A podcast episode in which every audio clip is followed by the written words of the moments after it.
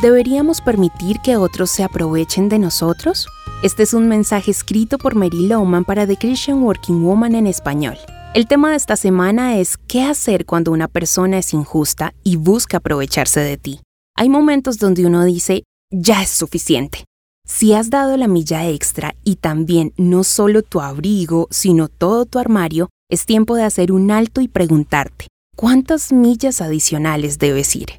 Jesús no pide que seamos serviles ni que otros pasen por encima de nosotros. Pero si permites que esta situación continúe, perderás el respeto por ti mismo y tal vez el de los demás. Al aceptar el maltrato, eventualmente hará que explotes con alguien de manera inapropiada.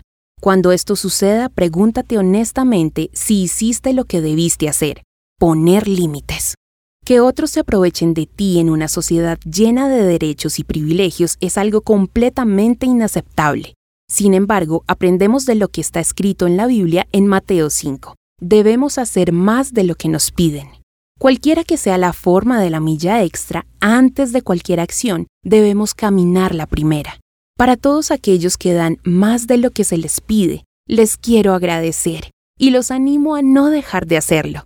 Dar algo adicional hace parte de la excelencia y aunque podamos salir atropellados en el proceso, tendremos la satisfacción de compartir con otros el amor de Cristo. Recuerda que somos llamados a servir y a veces eso incluye permitir que otros se aprovechen de nosotros. Jesús practicó este principio y nos dijo que en este mundo seríamos perseguidos, pero que tuviéramos ánimo, porque Él ha vencido al mundo. Encontrarás copias de este devocional en la página web de Christian Working Woman punto org y en español por su presencia radio punto com. Búscanos también en tu plataforma digital favorita, estamos como The Christian Working Woman en español. Gracias por escucharnos, les habló Mónica Mateus con la producción de Sara Durán.